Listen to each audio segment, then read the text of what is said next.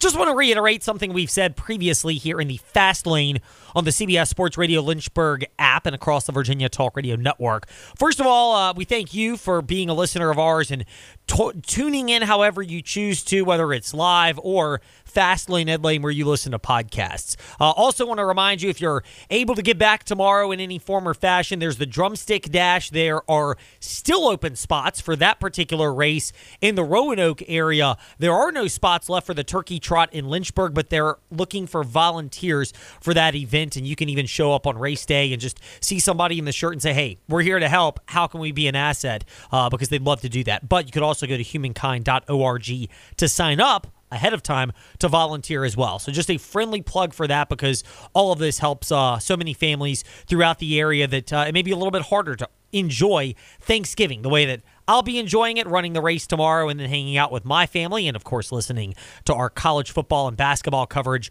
on the CBS Sports Radio Lynchburg app. And of course, similarly, Mike Barber of Richmond.com, who at least doesn't have any football coaching changes to our knowledge on the horizon with Tech and UVA, but looking forward to the football game nevertheless in the midst of preparing a scrumptious meal, I'm sure, for your family, Mike. Pressure's on right now, but I would imagine in a much different way than the last second writer's deadline.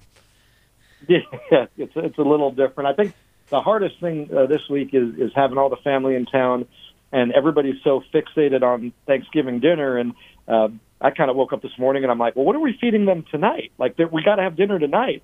So I, I ran to the grocery store, which was not surprisingly completely crowded, full. The parking lot was full. The good thing is it was everybody buying like what they forgot for Thanksgiving.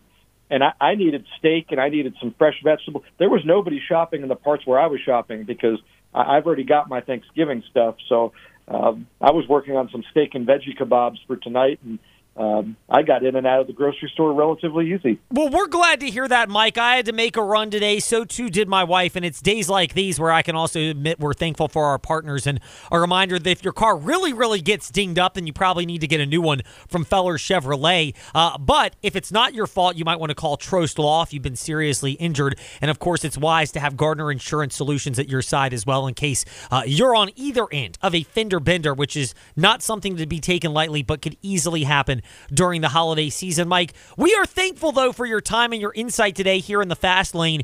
Before we start looking ahead to the Virginia Tech UVA football game, basketball for UVA. You saw them play Florida down in Charlotte, and they pulled it out, but looked like they had some trouble with the Florida Gators' height in that game.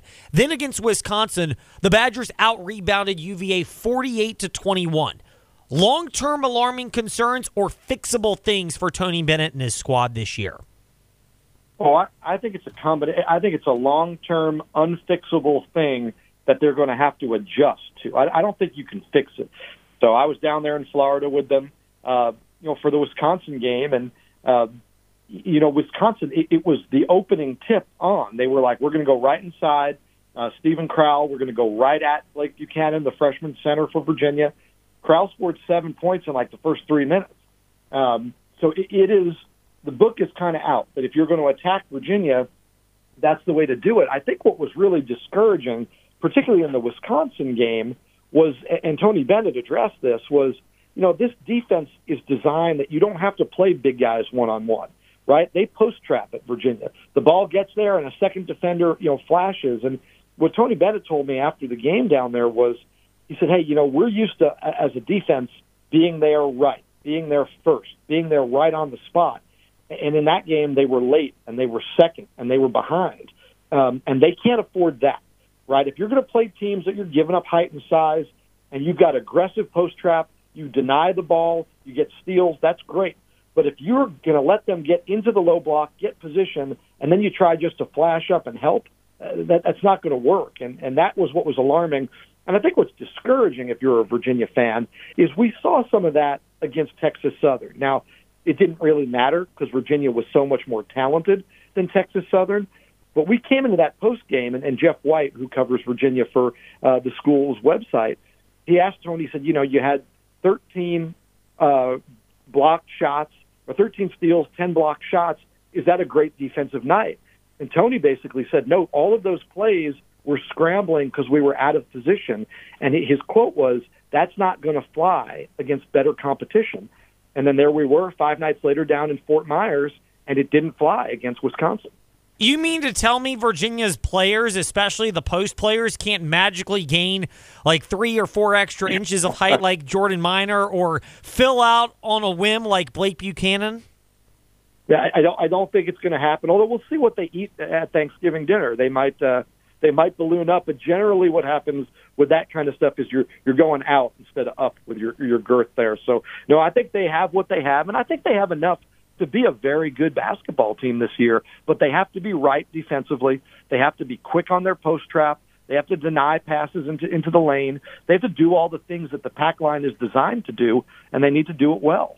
And just a friendly reminder, by the way, because we know plenty from the Virginia basketball program are surely listening to the Fast Lane wherever they listen to podcasts or live on the CBS Sports Radio Lynchburg app, that Mike Barber does not plan to feed the Virginia men's basketball team at that joyous Thanksgiving meal that he's preparing for his family tomorrow. So do not show up to the Barber household as tempting as it might be to see Mike. Once again, I'm sure they're just dying to get more of you, Mike. Uh, but shifting over from basketball to football because that game is also taking place this weekend in Charlottesville, Virginia. The Virginia Cavaliers host Virginia Tech. How surprised were you when you were at the post-game media availability after the 30 to 23 victory against Duke Mike in which we heard that Tony Muskett or excuse me, Anthony Colandrea the quarterback and Jonas Sanker the defender both said not if we beat Virginia Tech but when we beat Virginia Tech. Yeah, it definitely caught my attention, right? That those were interviews that I was doing. I, I asked both those guys, and and what's interesting about it, because I know some people at Virginia thought maybe I, I was the bad guy here. Um, I didn't ask about Virginia Tech. I, I didn't ask about the Hokies. I asked Anthony Colandrea, um, what do you think the trajectory of this program is right now? Um, how do you feel about the direction this team is going? And he kind of kind of volunteered the uh, you know, when we beat the Hokies, um, I believe his exact quote was, he said, after this game versus Tech, after we beat Virginia Tech, this program is going to shoot up and everyone in the country is going to know about us. And it, just stunned me because I was like, I didn't even ask you about Virginia Tech.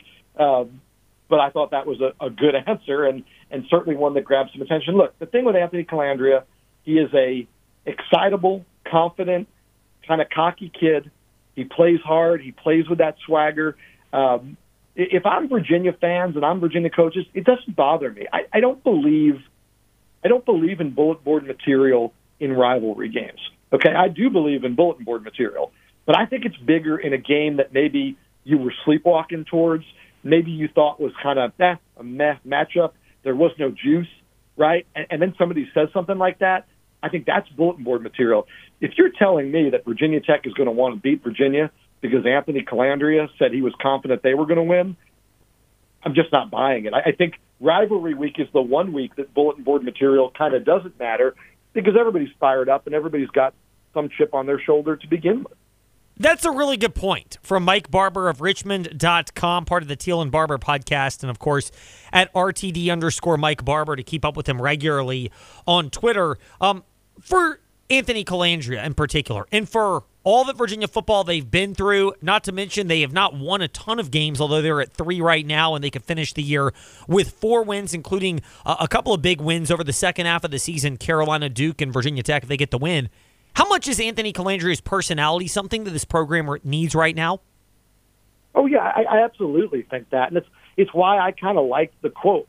Um, Virginia football has a million and a half reasons not to be confident. And Anthony Colandrea is giving them a reason to be confident. He's saying, "Hey, I'm your your rookie starting quarterback. I'm the guy who should be maybe in over my head, and I'm confident that we're going to win." And, and I think, I think they need that. I think they need that belief. And and look, the reality is this isn't a world-beating Virginia Tech team. Um, you know, this is a to me pretty close to a, a toss-up game. I was actually surprised um, that Tech was as big a favorite as they are on, on the road. Um, you know, there's nothing wrong with coming in confident. And to your point, I think Virginia needs to hear that. I think Virginia needs to go into this game. Look, they're they're not the team that was on the 15 game losing streak anymore, right? That that's behind them. That's that that giant monkey is off their back. and now they are a rebuilding program, just like Virginia Tech's a rebuilding program. The two teams didn't play last year. This is the first meeting between these two head coaches in the rivalry. And, and to me, this is maybe not a new era, but it, it's certainly a new chapter of the rivalry. There's a very clear break point here, right? I mean, they took a year off. Okay, it was because of the tragedy and, and what Virginia Tech did in supporting Virginia uh, in the wake of that was outstanding. But this feels like the beginning of a new chapter. And if you're Virginia or Virginia Tech, there's no reason not to be confident that that chapter is going to start with you winning. Mike, for Virginia and Virginia Tech, we always bring this up, even though you got to get real creative if you want to throw coin down on these Commonwealth teams in the Commonwealth of Virginia. And we're not advocating either way, of course, because plenty of our listeners do consume us on the CBS Sports Radio Lynchburg app and Fastlane, Edlane, where they listen to podcasts out of state where it is a lot easier to pull this off. You surprised, though, that the line opened up around four and has actually come down in favor of Virginia to three? I'm not surprised it came down. I'm surprised at where it opened. Um, this is a coin toss game to me. Uh, Virginia played better last week than Virginia Tech did. Virginia Tech sort of slept walk with, through what should have been an emotional senior day game and, and Brennan Armstrong and all of that. Um, so I, I actually thought this game was going to be closer to, to even. Um, I, I pick the Hokies in this game. I do, but but I think they win in, in a really close game. Four was I thought too big a line. I'm not surprised that bettors have moved that line down. Um, you know, Virginia. I think I think David Teel was telling me that Virginia Tech is actually eight and three against the spread this year. Um, so w- whether they win or they lose, uh, Virginia Tech has been better and more competitive than Vegas expects. Uh, I think in, in this one that'll be the case as well, and that's why you're you're seeing that line move. So you mentioned Virginia Tech. When you look at their roster right now, you've seen them. Obviously, you saw Virginia in the win against Duke last week, and you've seen Virginia Tech as well uh, and cover them for Richmond.com, Mike. Is Virginia Tech definitively the better team, or are they just marginally the better team? I think they're marginally the better team, and and this time of year, right? There's a lot of issues. I mean, Keli Lawson at linebacker is one of the reasons I really like Virginia Tech and what they're doing, and he's not going to be playing, and that's that's a huge blow. It's you know we saw it for Virginia when Kam Robinson didn't play. When you have those athletic, speedy linebackers in the middle of your defense, they can erase some mistakes and they can turn a guy being in the wrong gap from you know a 65 yard touchdown. Those guys have the speed to kind of make a play and make it a seven or eight yard gain, and you live to fight another day. So I think the Hokies defensively are really banged up. I think Brent Pry listed four safeties that that are questionable or day to day for this game, um, and and I thought they were pretty even to begin with. I mean, I think Virginia's playing much much better here at the end of the year. I thought Virginia Tech was playing its best football maybe a few weeks ago. And certainly the NC State loss was disappointing, not being competitive against Louisville. And, you know, Virginia was very competitive against Louisville. Um, you know, I, I do think Virginia Tech has a, a little more. Um, Virginia lost a lot from their defense in terms of season ending injuries. Um, I like the Hokies again in a close one, but I think these teams are pretty close to a pick 'em. Mike Barber from Richmond.com joining us in the fast lane. Mike, thank you again for your time. We wish you and yours a wonderful, happy Thanksgiving. And of course, we hope that uh, the Virginia basketball team, they don't raid your house as they try to get a little bit thicker before the stretch run of ACC play in a couple of weeks hey, we're we're always happy to have guests, but maybe not that many and not with that big an appetite. Uh, happy Thanksgiving and thanks for having me. Our pleasure. Mike Barber with us here in the Fast Lane from Richmond.com, as well as the Teel and Barber podcast and at RTD underscore Mike Barber. When we return, a different angle on the game. Virginia Tech and UVA with former defensive coordinator Bud Foster. Set to join us next here in the Fast Lane on the CBS Sports Radio Lynchburg app.